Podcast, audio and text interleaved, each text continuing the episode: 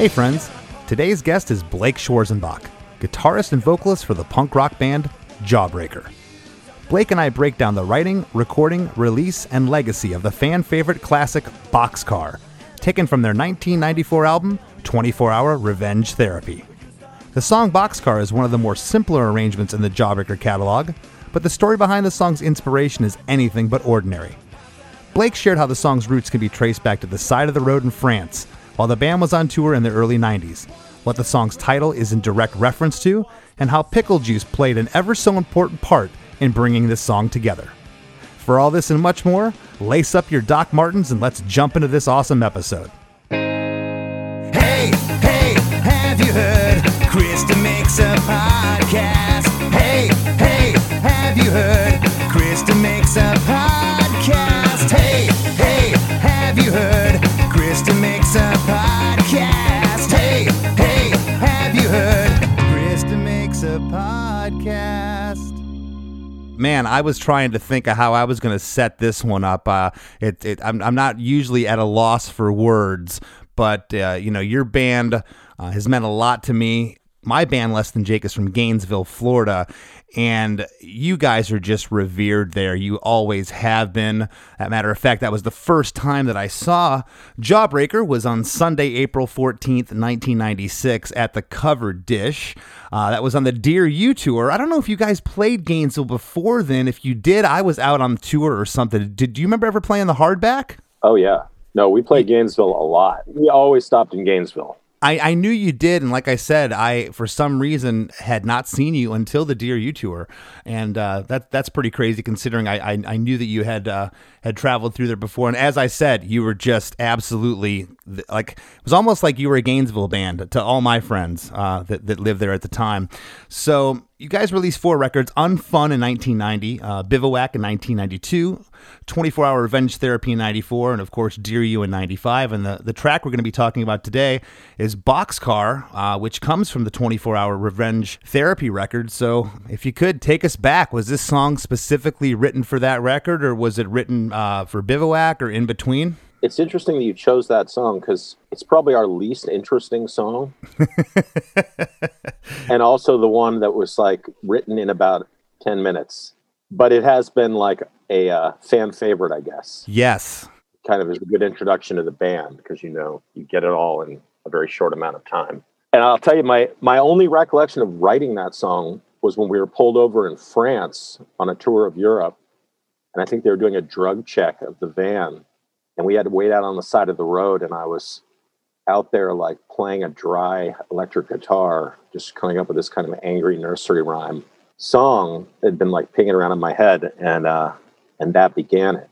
And then I probably nursed it along in my mind and memory, and when I got back to Oakland, I think I kind of finished it off. So was that on tour for the previous record, Bivouac, that happened, or? Probably. I mean, we were always like one album ahead of our output in terms of like we would tour a record that wasn't released and bum out our fans every time. That was like, we were always playing the record about to be recorded. Well, and back then you could get away with doing that because it didn't show up on YouTube right away and give away what your next record was. Yeah, it's true. You have to be a little more cautious. I did pick this song for a couple of reasons. There's some history between our bands that maybe you're unaware of, but we ended up recording a record with Rob Cavallo, and I was begging Rob in 2002 when we were doing the record that because he had told me that you guys had re-recorded Boxcar for the Dear You sessions, and Rob's like, yeah, I'll get the cassette, I'll bring it in, I got it somewhere, and he never ended up, and it wasn't until YouTube that I ended up years later hearing that cut, but the song. Even though you had mentioned it's simplistic in nature compared to some of your arrangements, which, as we know, just can get very jazzy and time signatures and crazy, and that's what I love about Jawbreaker. But this song still retains what I call your poetry. The words in this song are just some things, and that's why I'm so fascinated about it, and I'm so thrilled to talk to you today about it. It's still, I call it your poetry that you meshed with your music, that there's just stuff in here. I'm like, what does that mean? It's fascinating to me. Well, I mean, it's a pretty off-the-cuff haiku kind of observational piece, and definitely a response to, like, what I felt was troublesome about California punk rock at that, within that year, you know, my experience of it, of kind of the scene and how it seemed to fall short of the vision of punk that I kind of grew up with. Like, I felt like it was a really petty and kind of sniping scene at times. Looking back, it's fucking beautiful, honestly. Like, now it looks great. I welcome the backstab. No one cares anymore. But back then, it really did feel like people would get mired in these little squabbles that were like so outside of the kind of project of challenging received wisdom. Right. You know, and this podcast is you know, we deal strictly, you know, mostly with songwriting. And I don't want to get too much into this, but if there was one band that I feel that got unfairly treated by a scene that was supposed to be all-inclusive, was Jawbreaker. I mean, I hated it for you guys. I hated what happened to your band, because I feel like there was so much more to your story when you guys had, you know, called it quits. I felt that, and it wasn't just your band. I mean, the cries of sellout in the 90s were just... it was crazy. You couldn't do anything without somebody having taking issue with it. Whereas nowadays, kids don't care what label you're on. They just don't. It's true. Although I guess we have kind of another, I mean, there's so many ways to cast aspersion on people via Twitter, via social media. It's kind of the same tone emotionally, mm-hmm. But it's the issue isn't kind of, yeah, it isn't corporate sellout. It's more like you're a bad person or right, whatever. Yeah. But the kind of impulse seems to be the same, to like tear people. It's hating, you know, just tearing people down to make yourself feel better.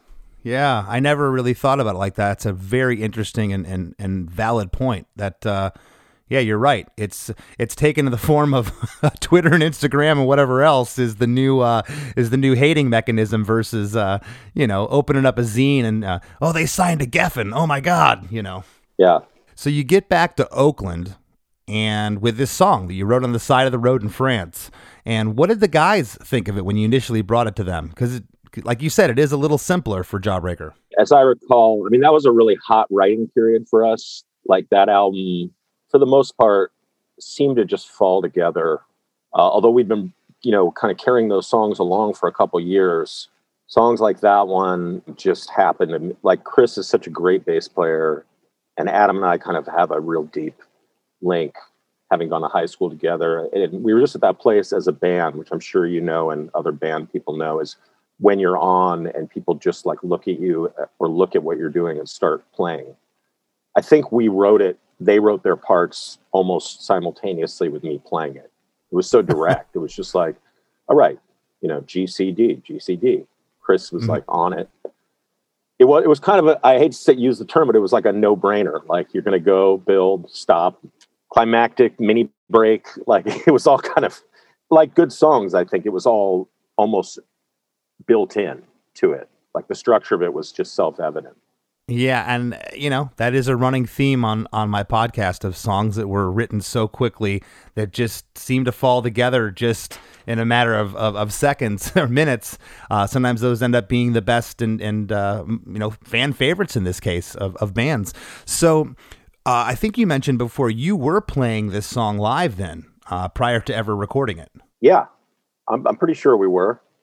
I mean, it definitely became a song that people got psyched about. You know, they knew, word got around the old way, you know, via mail or phone calls or whatever, you know, of like, oh, it's a song about like how you're not punk. And like that, I think that really appealed to people's sense of kind of how judgmental it could be, how, you know, that feeling of isolation that you get at going to a new scene or club or show, whatever, that kind of painful self-awareness. Right. And when you came back to Oakland, or I guess when you were on the side of the road in France and you said you wrote the song, did you write like the guitar chords and the melody, or was the bulk of the lyrics there, or had you come up with those later? No, I think I just had the verse, the kind of the sing-songy part, you know, so the chords and the melody.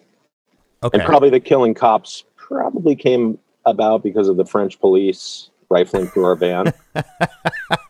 That's so awesome. I was never a fan of law enforcement, so it could have been any cops, but yeah, the French police, I've dealt with them before myself. They're not the kindest So no, it was very, yeah, it was very fierce at that time. Like that border in particular, I think they were really out to bust people for hash or marijuana. Especially American bands coming through there, you know, they're just a red flag. They must have something in their van. Yeah.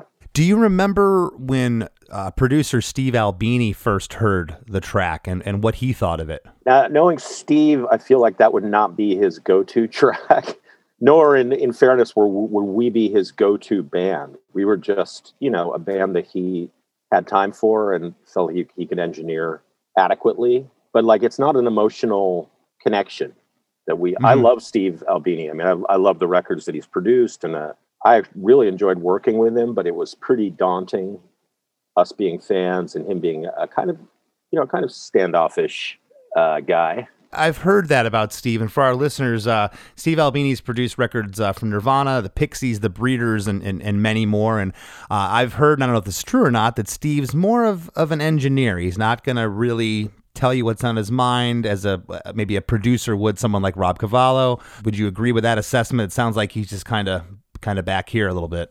Absolutely. Yeah. I mean, he was very clear about that. That's his way of working with groups, is as a kind of a very accomplished technician, like just there to take a sonic snapshot of the band. Having said that, he's bringing all of his kind of power as someone who like really, you know, knows frequencies and sounds to take what he thinks is the best portrait of that band. Where did you record the record at? That was at his house. He had a studio with like a control room up in the attic and the tracking room in the basement. So it was before electrical audio, like before his new, you know, studio now. And he lived in Chicago, correct? That's right. Yeah, we are. Yeah. Okay. Well, we're going to get into the song now. There's a 4-second guitar intro. It's just a 2-quarter. And then from the 5-second to 12-second mark of the song, there's like a volume swell. And I almost hear, Blake, and it's funny, I don't remember ever hearing this. And I've listened to this song hundreds of times. But when I went to analyze this and really get the headphones on and get into it, is there a piano or a keyboard underneath there? Like almost staccato notes going?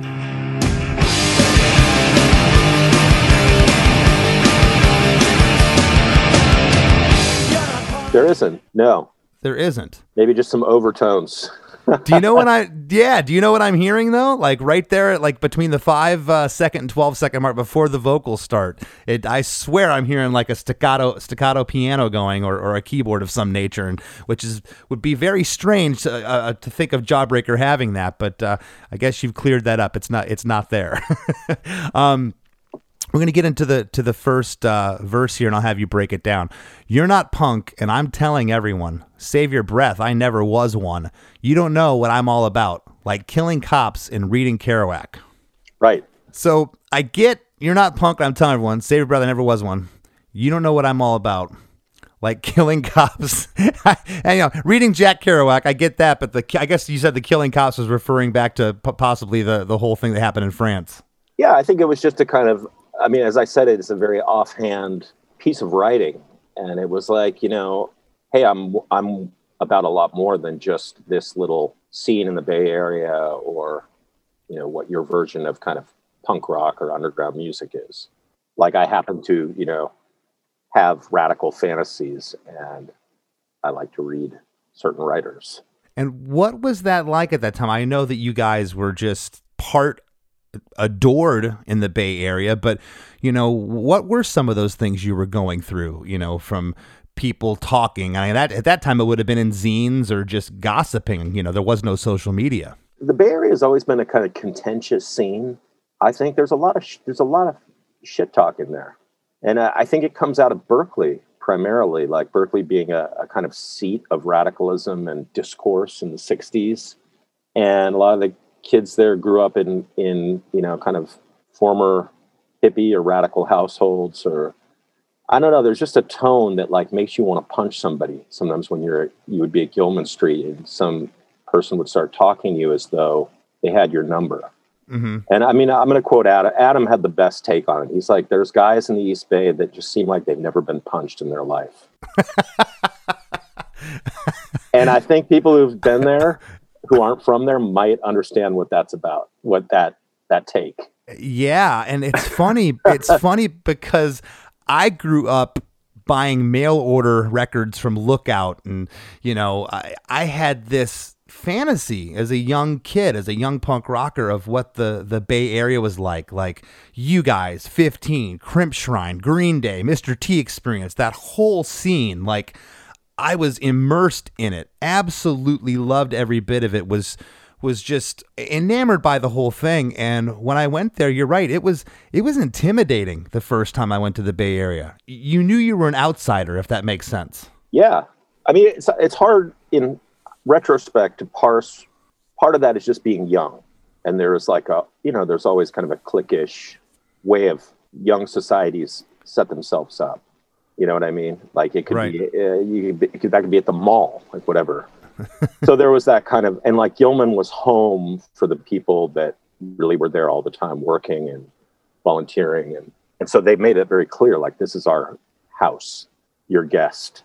Right. And yeah, like that was, yeah, it was intimidating. You know, they couldn't be bothered really. They didn't care about your reputation. If you're from out of town, they're like, so what, you're hot shit in Gainesville. Doesn't mean shit here in Gilman, you know? But we got that, like we were kind of from San Francisco, but also a little bit from LA. So there were a lot of people who were like, Jawbreaker, never heard of them, don't care. It took a while. I mean, eventually people began to embrace us, but it was like, at first it was just like, can't be bothered.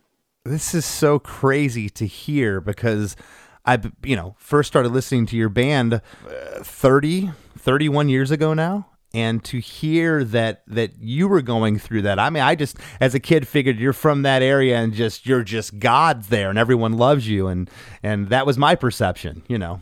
No, I mean, we were very fortunate in that our first vinyl feature was on a World in Shreds comp, which was a Berkeley label with Crimp Shrine. And so we were kind of jumped in a little bit that way. And they liked us, you know, Aaron and Paul and Jeff, like, really liked our band. So we got a foothold in that way. Also, like, Gilman's kind of a transient community. At that time, it felt like, you know, a lot of kids who left home would kind of show up there and start working and figuring their lives out. And then that whole group would kind of sometimes move on. So it was never like a fixed, there were some stalwart characters, but there were a lot of like young people flowing in and out of there. Interesting.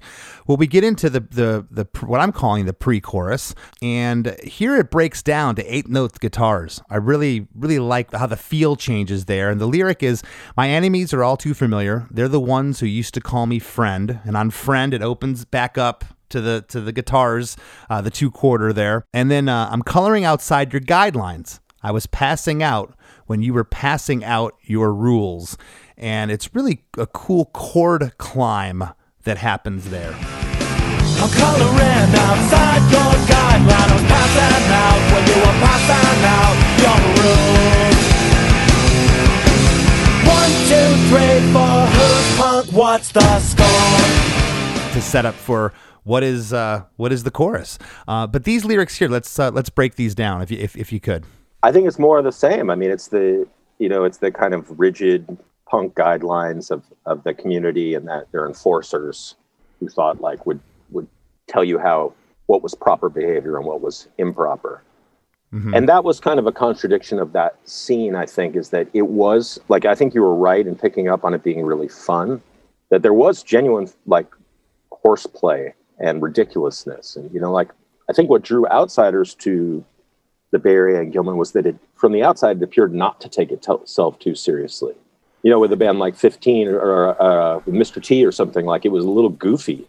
Yeah, it was. And at the same time, I don't know if you can relate to this at all, but, you know, a kid from Florida back in the day when all I had was MRR and Flipside and whatever my buddies got in the mail, the 7-inch that week to talk about. And this is before I even got to Gainesville. But my whole perception of the Bay Area was your bands were so much tougher than like East Coast hardcore bands. Like those are the bands that people thought were tough and mighty, but you guys just had a grit, a dirtiness to it that I didn't feel present in other scenes. I don't know. I just always felt that there was even a band like Mr. T, who was goofy. There was still this somewhat of a grit to it to me.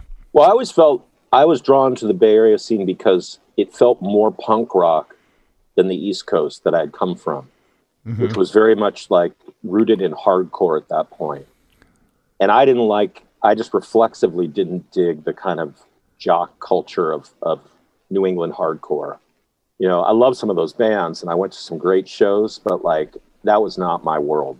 And I was never going to make it in that world. And I, when I was introduced to punk rock, it was much more about like art damage, you know, like kind of fractured and also very creative.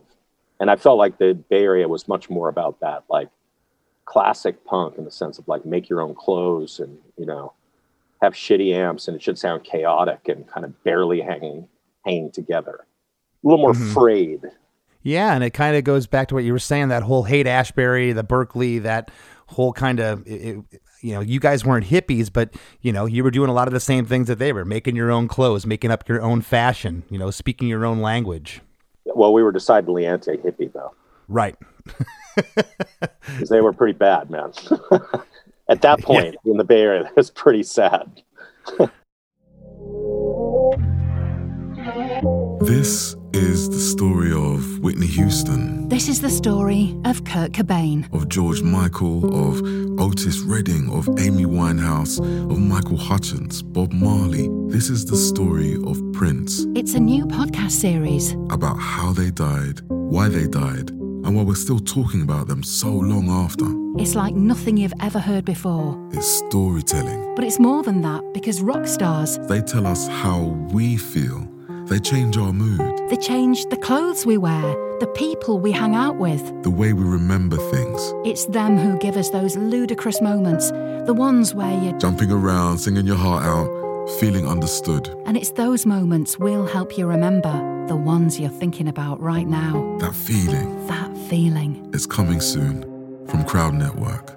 Just search for Death of a Rockstar on your podcast app. And subscribe now. Well, at the end of the first pre-chorus, the band is ringing out, and all of a sudden you just say, 1, 2, 3, or actually on the 4. 1, 2, 3, 4, the band rings out, there's a dead stop, and you say, who's punk, what's the score?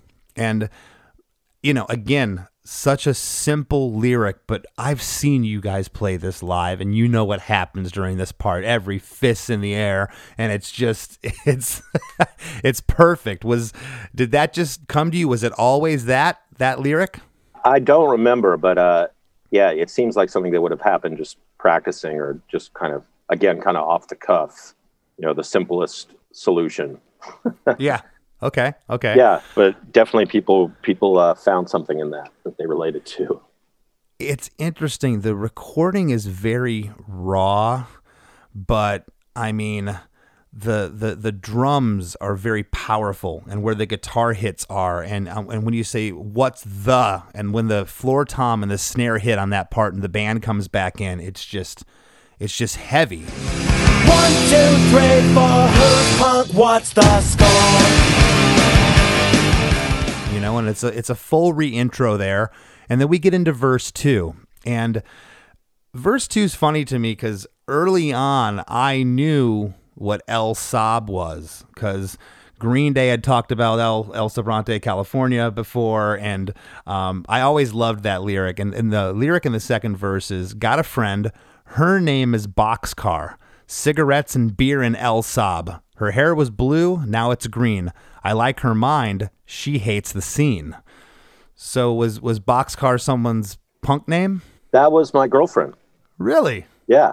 And we had a kind of shared disdain for right thinking of the scene. And we drank a lot of beer together and drove around a lot together. Not at the same time, but, you know. Man, I am... sorry, I'm a little emotional. I'm like smiling ear to ear right now. A song I listened for 30 years. I never knew it was about your girlfriend. I thought a million things of what Boxcar could mean. And like a little kid in a candy store right now, man, Blake. I'm just like, this is great. So your girlfriend's name was Boxcar. So how did that kind of relate back to what the song is about? Just because she was there living this with you? Yeah, she was very much, I met her through... the punk scene, and I tried to impress her. I'll tell a little anecdote here. I'm pretty proud of this one. We went on went for Chris Bauermeister's birthday party up to the park in Golden Gate Park off Haight-Ashbury. We hiked out to this island and climbed up to the top of this little mountain in the middle of an island. We'd stolen a birthday cake from Safeway and a big jar of pickles. And Boxcar was present, and I liked her. I thought she was cool, and but I didn't know her that well. So I drank the whole jar of pickle juice to impress her. And it did. It worked. Later on, I found out it worked. Yeah, that was just planting the seed. You know, that was like my long game. And then I kind of asked back after it, like, did she notice the pickle juice thing? And I found out that indeed she did. So yeah, it was cool. That I did not at all think that I would have heard you talk about pickle juice today. That's awesome. Do you still talk to Boxcar? We are a little bit in touch. Yeah, she's out west, so you know we haven't seen each other in a long time, but we're friendly. Okay. That's very cool. We get into pre-chorus 2, which is the same lyric, which I was almost going to call these verses, like a second part of each verse. But since the lyric is the same in each one, I'm calling it a pre-chorus. My enemies are all too familiar. They're the ones who used to call me friend. I'm coloring outside your guidelines. I was passing out when you were passing out your rules. Do you remember ever having another set of lyrics here, or having it changed up, or did you want it to be the same? I think it was always going to be the same. I mean, okay. I used to try to never repeat myself, but this song kind of seems like a song where you do repeat yourself. I mean, it's so four on the floor, kind of straightforward that... And that's why I asked you. Interesting you say that, because you listen to other Jawbreaker tracks and not a lot of repeating going on. Again, I've always likened you more to a poet than a lyricist, which a lot, you know, there's a bleed over there, but it's like poetry. And this song, I think, lends itself because of the simplicity to having this repeat. Yeah, I mean, it's kind of anthemic, and you want people to like, by then they can know it. You know, they know they don't have to remember that much to sing along. Like right. 1, 2, 3, 4 is pretty, you know, I think we can all retain that. Well, we get into chorus 2, 1, 2, 3, 4. Who's punk? What's the score? And it's funny, that only happens twice in this song, you know, for such a huge part. And again, I don't know if you need to hear it more than that, because it is so simplistic. You hear it, and that's what it is. And after that happens, the intro guitar comes back in. It's just the guitar by itself. 2, 3, 4. Who's punk? What's the score?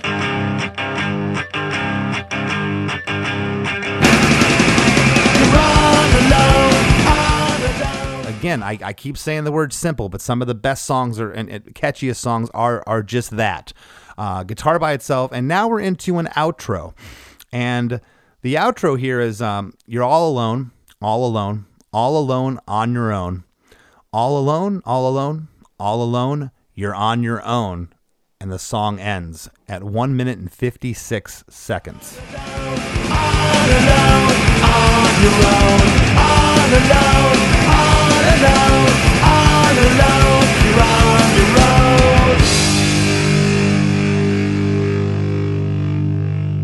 Don't think it needs anything more, right? No, I think we may have had a little discussion about putting the chorus in again because we thought it was catchy and liked it. And then we quickly quashed that. So we're like, just no, leave them wanting more, you know, like get out of there. It was right. So rare that we had a short song. We really we needed more short songs. Our fans would tell you that in Europe, they're like, what the fuck, dude? Loss is lost. You know, this is 5 minutes is ridiculous. Well, yeah, you guys did have for a punk band, some, definitely longer arrangements. It wasn't in the two minute mark. This was a shorter track. So again, going back to when you recorded it, and it was up against, because going back and listening to 24 Hour Revenge Therapy, this song kind of sticks out on its own. Was there ever a thought of this doesn't fit in with the record? No, I think we knew that was a hit. We knew it was like, that was a big cornerstone of the record. Like we've got, you know, when you build a record, you're hopefully getting songs along the way until you feel confident enough, like at around 8 or 9 songs, you're like, we can start looking at studio time. Like, we've got enough. We're over the hump. Okay. And I think that was a pillar of what we had. We're like, this is a solid bet. So cool. Definitely. It was always, yeah, it was going to be featured on the record. And now the record comes out, and I know you had played the song prior to the record, but you said you think you did, but record finally comes out, and now you're going and playing songs from the album. Do you remember this one getting a better reaction than other tracks, or was it pretty crazy out of the gate fan reaction wise? Yeah, it was pretty instant.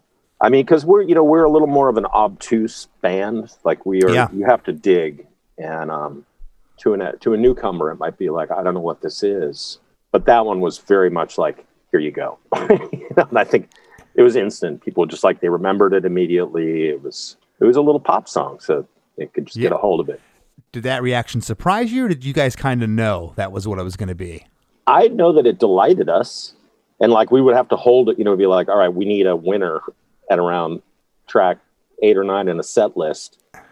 After, whatever it would be, they're going to be the 5-minute obtuse song. Yeah. They're going to be like, people are going to be drifting away towards the bar. So like, we have to pull them back in. So that was kind of our eighth in the hole, like, when in doubt, Boxcar. Right. Well, that is so cool, though, because I've had songs that I've written, and I want to see if you can relate to this, that you're for sure that the fans are going to love it. And even the recording of the song's good. It came out, the tempo's right, the vocal's sitting right, and you go play it live, and it just sits there like a dead fish in the water. And you might try it the next night, and finally you just drop it from the set list. You're like, it's not working live.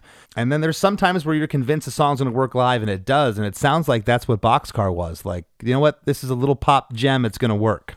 Yeah. I mean, we've definitely had those other songs, but we're pretty obstinate. Like, if we liked a song and thought it was strong, we would just keep playing it until people either accepted or left.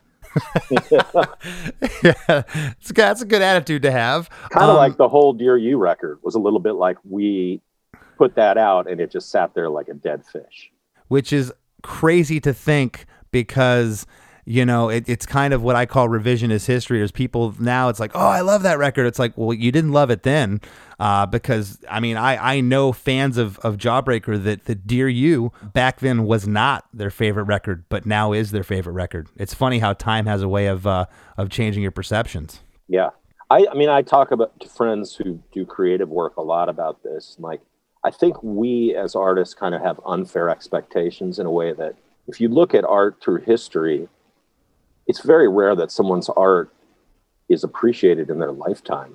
I mean, music's a little more quick, but nonetheless, like, mm-hmm. deep creative work, you're lucky if anyone's paying attention. And so I try to keep that perspective of, like, sometimes you just got to keep on the road, and like, ultimately you're doing it for yourself.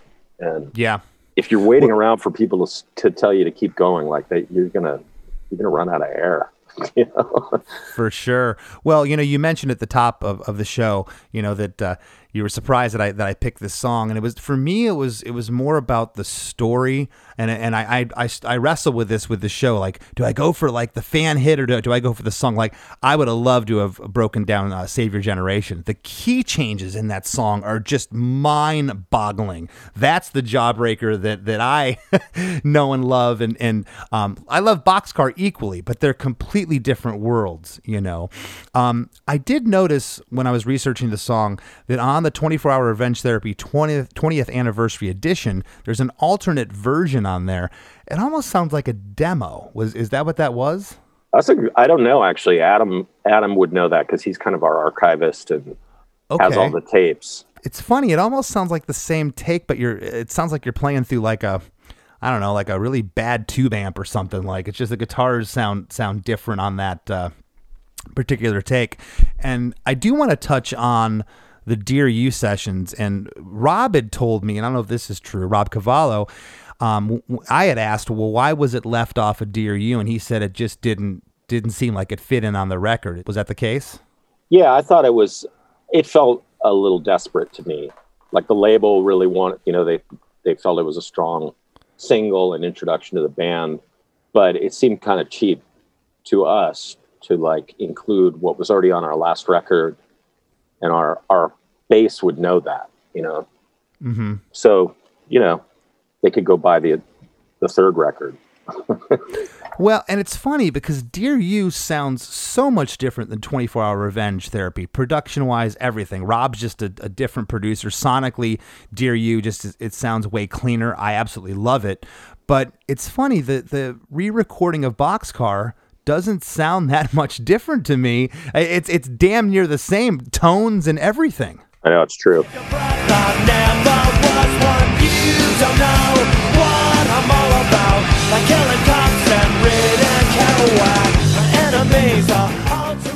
And that also was another reason. It's like we haven't changed it. We haven't improved on it at all. So why add it? Like, even if the guitars are technically wider, it doesn't beat the original. The original is like got all the spirit. Yeah, it's funny you say it doesn't beat the original. It's almost so samey as the original that why include it again? Why not just include the original, tack it onto the record?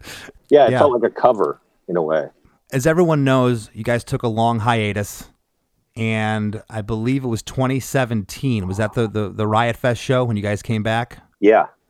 Okay, and you're looking down the set list. Boxcar's next. And you go into it. What did that feel like? Because I know the place exploded. I've seen the videos. Yeah, well, we did that first. And it was, again, kind of like the song, like a no-brainer. We argued a bit like, well, we could be like challenging and put something really hardcore up front for the fans. But then it just seemed like, you know what? This isn't like rocket science. It's people who want to see the band after a long time. And like, let's just start with this is going to be fun. So it was a bit of a gesture of goodwill. And like, also, we just knew technically it's not one you have to think about that much, except for me, like hitting my toggle switch to get to from quiet to loud, which I probably almost missed, but it was, it's like it's a muscle memory song. So you're just like, we made a rule, like we're going to be so fucking terrified for the first 15 minutes of that set that let's keep it on shit we're really confident about. Autopilot. Yeah. Adam had suggested actually Save Your Generation. He thought that would be the killer opener. And I agree, like the logic was sound. It's like that's a good way into a set because it's kind of walking the plank, just the singer and the guitar.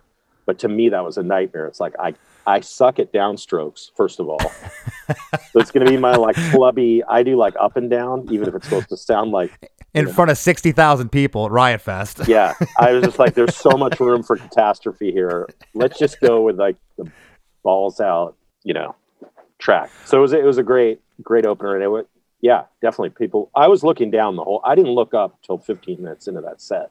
Yeah, I was just staring at into my own mind, like keeping myself level and just keeping space so I could let lyrics come forward and all that. Before we wrap up here, in all those intervening years in between the breakup, of course, you formed Jets to Brazil. You guys had. What I consider really, really great success. Many bands would give their eye teeth to have the success you had.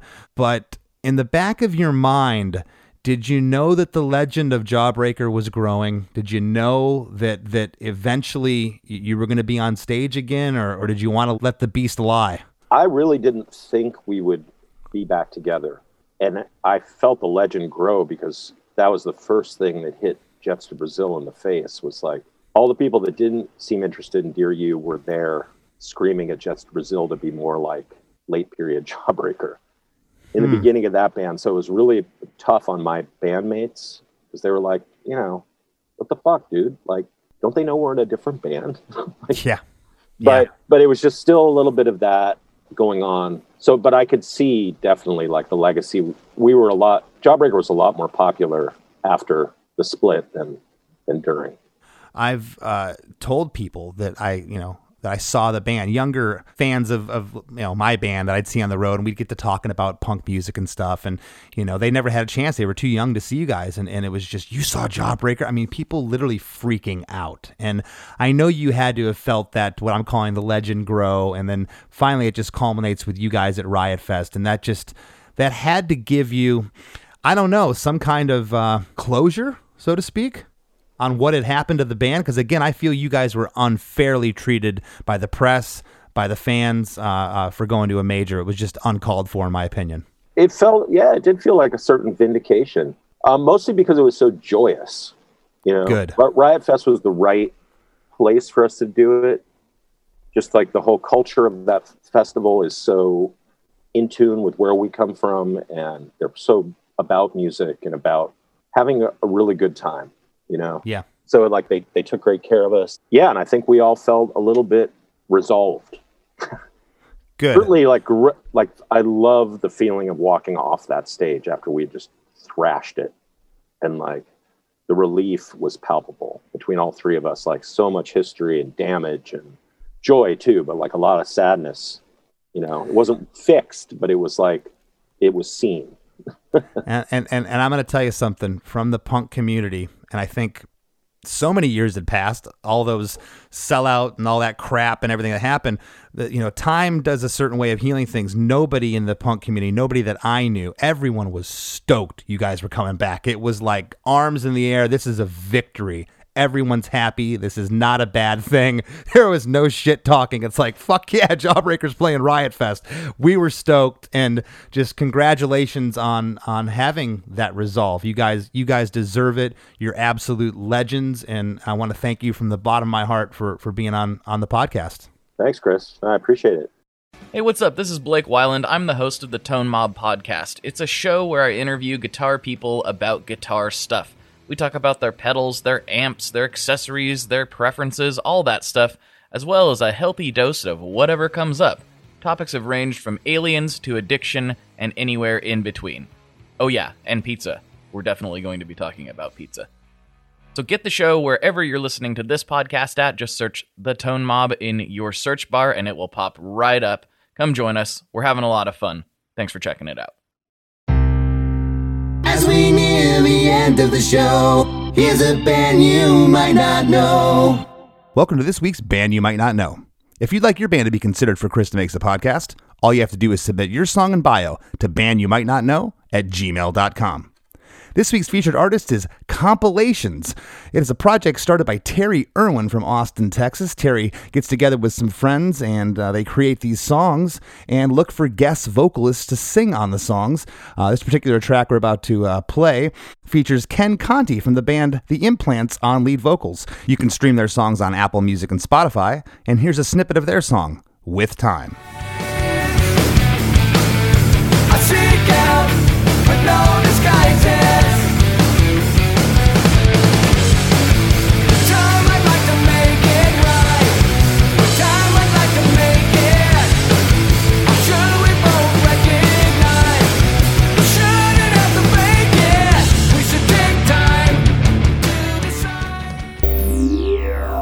The Wrap with Chris and Chris. All right, man. Well, from the bottom of my heart, I think that was one of the best episodes. But I'm going to preface that by saying I feel like, to use some 90s terminology, I feel like a real poser, because for as big of a punk rock fan as I was and as I am, I kind of missed Jawbreaker. And I don't really know why I missed them, but you, on the other hand, if people, I know everyone's just listening to the podcast and can't see you, but you had a smile from ear to ear that entire conversation, because, and I could just tell how huge of a Jawbreaker fan that you are. So, you know, talk about that for a second. Well, I just, like I said, it was almost like they were a Gainesville band. They were just like gods. They were legends in Gainesville. And you know, I was more of a Jawbreaker fan now than I was back then, believe it or not. Like, they were, Blake even mentioned, some of their stuff was kind of obtuse and out there, you know, and I was more of an immediate, more of a pop punk fan, you know, and that's why I love Boxcar so much. It was just a little more digestible than some of their other stuff. But as the years have passed, like I said, like a song like Save Your Generation from Dear You, just the key changes throughout that song are just, they're bizarre. I'm like, how can you write a song like that? These guys were so ahead of their time. And as I mentioned in the episode, just unfairly treated. I mean, you can tell that the band went through hell, and I'm so glad, and I'm glad I brought it up, and I'm glad that Blake feels that they had some resolve. That's the word he used. That made me feel good as a fan, and that's why I was smiling ear to ear, because I just felt during the episode too, I learned so much, you know, right. And just the fact he opened up about drinking pickle juice, you know. Yeah, that was cool. Hey, he said something I thought was pretty profound. he was talking about like that punk scene stuff, the punk scene ethics of the 90s and Berkeley in general. And what he said was, looking back on it, it's beautiful. And that was a pretty cool thing to hear because, yeah, at the time, being immersed in it, it had to be the most obnoxious, annoying thing in the world to have to deal with that. But looking back, the fact that people cared that much about that sort of thing, yeah, it is kind of beautiful. I know that when I was researching this episode to send you some notes, I was reading things like, I got all mad about reading about Ben Weasel giving him such a hard time, like in articles and things like that.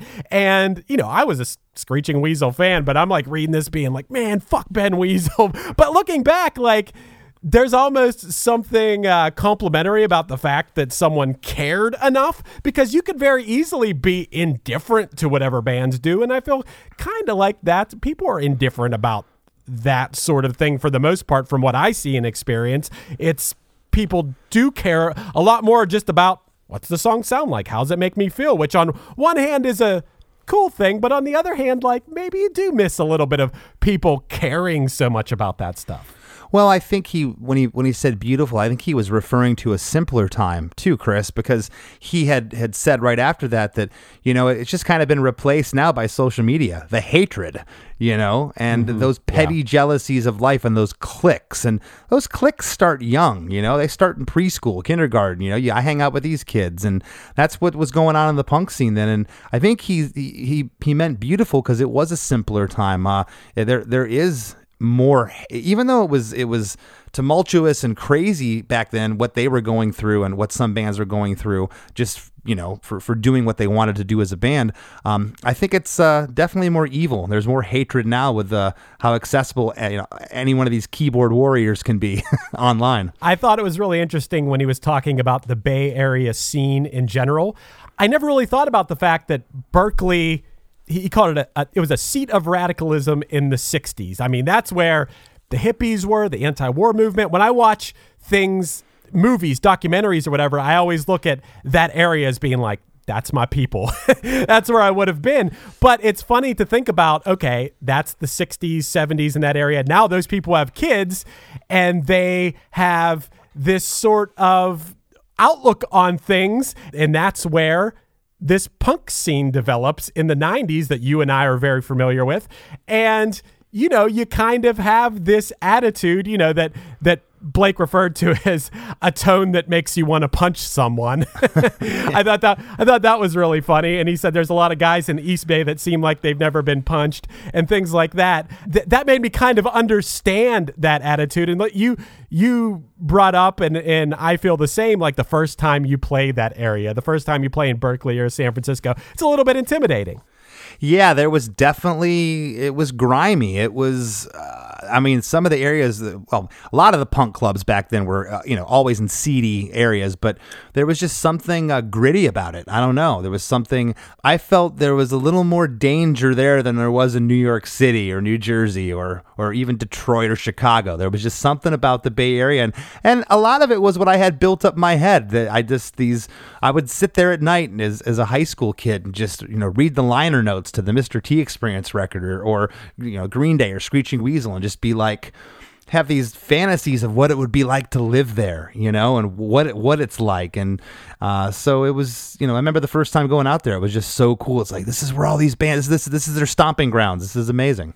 Switching over a little bit to music talk a little bit. One thing that was mentioned in this episode that I don't think's been mentioned in any episode yet, but is very interesting to me, is that Blake mentioned overtones. You thought you heard something. You thought you heard some keys or something in the beginning of the song. I'm convinced there's a damn piano doing a staccato, like ding, ding, ding, ding, ding, ding, ding piano part. Isn't that crazy, man? For anyone who's listening, overtones are something about the frequency in the song that fools your ears and your brain into thinking you're hearing something that's not there. And I've had lots of examples of this over time. I'm hearing, a lot of times it is what you're saying. It's a piano, it's a synth, it's something, but it's actually just something you're hearing in the recording or something you're hearing like in feedback or that's fooling your brain. Yeah, and my brain was telling me that there's no way in 1994 Jawbreaker put a piano on their damn record. My mind was telling me that, but my ears were telling me something else. And right. It's right at the 12-second mark at the top. There's a volume swell, and then the band comes in, and I swear I hear this piano, keyboard, something like buried back there that's kind of chugging it along. But Blake set me straight. There is not. I'm sure there's more of a scientific explanation to it than what I can offer. And I'm sure someone, like Howard Benson or Mark McCluskey or somebody could talk to why exactly you hear that. I understand the concept. I don't understand the science behind it. But yeah, they tell me I've been in a punk rock band for 30 years. My ears are shot. Yeah, that could be it. Another thing you guys touched on in this episode is the legend of Steve Albini. I play in a band called Pack, and one of my bandmates, Scott, plays in a band called Zayo, who has recorded with Steve Albini before. So I've heard some firsthand accounts of Steve Albini, and you guys touched on it. For anyone who doesn't know, anyone who plays in a rock band knows Steve Albini. He's famous for producing everyone from Nirvana to the Pixies to the Breeders, Superchunk, Cheap Trick, Helmet, Joanna Newsom. The list goes on and on and on. And one of those things when it comes to punk rock ethics is that Steve Albini famously never takes publishing on something he does, which is wild because, that could have resulted in millions and millions of dollars from Nirvana alone, But I think that just like Blake had touched on, I think that maybe Steve Albini considers himself more of just an engineer, of someone who captures something and not so much of a producer, but you and I wouldn't necessarily agree with it. The guy is a producer. Well, yeah, he's credited as producer, but as Blake said, he's just there to take a snapshot of what that band does. Oh, that's what your amp sounds like. Cool, I'm gonna put a microphone in front of it and make it sound like that through the speakers. That's what that's kind of his thought process of recording, and I can respect that. And I can respect what you said of him saying, I'm not taking credit, monetary credit for this composition. That was you. I was just here to capture that. Which is really funny because in researching this episode, I saw that on this album, I believe it's this album, that the producer is credited as Steve Albini's cat. is who is credited as the producer. Yeah, the cat's name is Fluss, F-L-U-S-S. Yeah. So that's really, really funny. Oh, Chris, you know what? Speaking of Fluss, I heard he had some relatives up in Everett, Washington. Fluss certainly does have relatives in Everett, Washington, Chris. And that would be this month's fundraiser, Kitty Corner Cat Rescue and Lounge, located in Everett, Washington. Since their start in 2016, they have saved over 2,000 cats from high-kill shelters and cared for them until they found their forever homes. Kitty Corner is more than a shelter. It's also a place where you can go and hang out with kittens in a comfy lounge-style setting. Owner Christina Robinson, volunteer and fundraising coordinator Bonnie Sands, and the whole Kitty crew are incredibly grateful for this opportunity to raise funds to keep saving kitty lives. So please, if you can, head over to KristaMakesADifference.com. That'll link you to their site, and you could help us out with some kittens. Donate some money, please. I love spending time with cats and kittens in a comfortable setting. Well, it's one of my favorite things to do. Why would you want to spend time with a cat in an uncomfortable setting, right? Absolutely not. But I do often spend uncomfortable times with my own cats, but that's a whole different story. If you can, head to KristaMakesADifference.com and pitch in $1, pitch in $2, pitch in 10, whatever you can to help out the great people at Kitty Corner Cat Rescue and Lounge. That's like a tongue twister, but go check it out at KristaMakesADifference.com. Yeah, I want to thank each and every one of you every month who donates to our fundraisers. It feels really good to give back, and we could not do it without you. Thank you so much. If you haven't checked out the new Less Than Jake YouTube page, it is revamped with a bunch of cool stuff. So head over and check it out, and please hit that subscribe button. And I host a songwriting podcast that you're listening to, and because it's a songwriting podcast, that I guess you could kind of assume, Chris, that I'm into songwriting. So I want to write somebody. That means you. A custom song, hit me up at KristaMakes@gmail.com. I could write a song for your wife, for your husband, for your friend, for a coworker, anniversaries, birthdays, special occasions, whatever. Hit me up and I'll send you some info. I'm still waiting for my song, although I kind of got my song, Chris, because you and I have a related podcast that we release an episode of each week now to our supporting cast program, and the theme song is finally kind of my song. It is. The After Party theme song was written for you, in honor of you, for sure. Please check out KristaMakes.com. That'll direct you to Supporting Cast, which is our VIP program. You'll get bonus episodes and all kinds of other great stuff in the near future we'll be releasing. It's really awesome how many of you have signed up. We're really excited about that. It allows us to continue making this podcast that you've grown to love, just like I say in the ads. You'll hear ads every week on here for our episode of The After Party that week, which is our bonus episode each week. And KristaMakes.com, if you can help us out, that will be really, really awesome. And for those of you that have, thank you. And I hope you enjoy all the bonus content. There will be surprises along the way, too. We promise. And as usual, thanks to each and every one of you for your support. And I want to thank this week's guest, Mr. Blake Schwarzenbach from Jawbreaker, for being on the show. He was awesome. And we'll see you next week.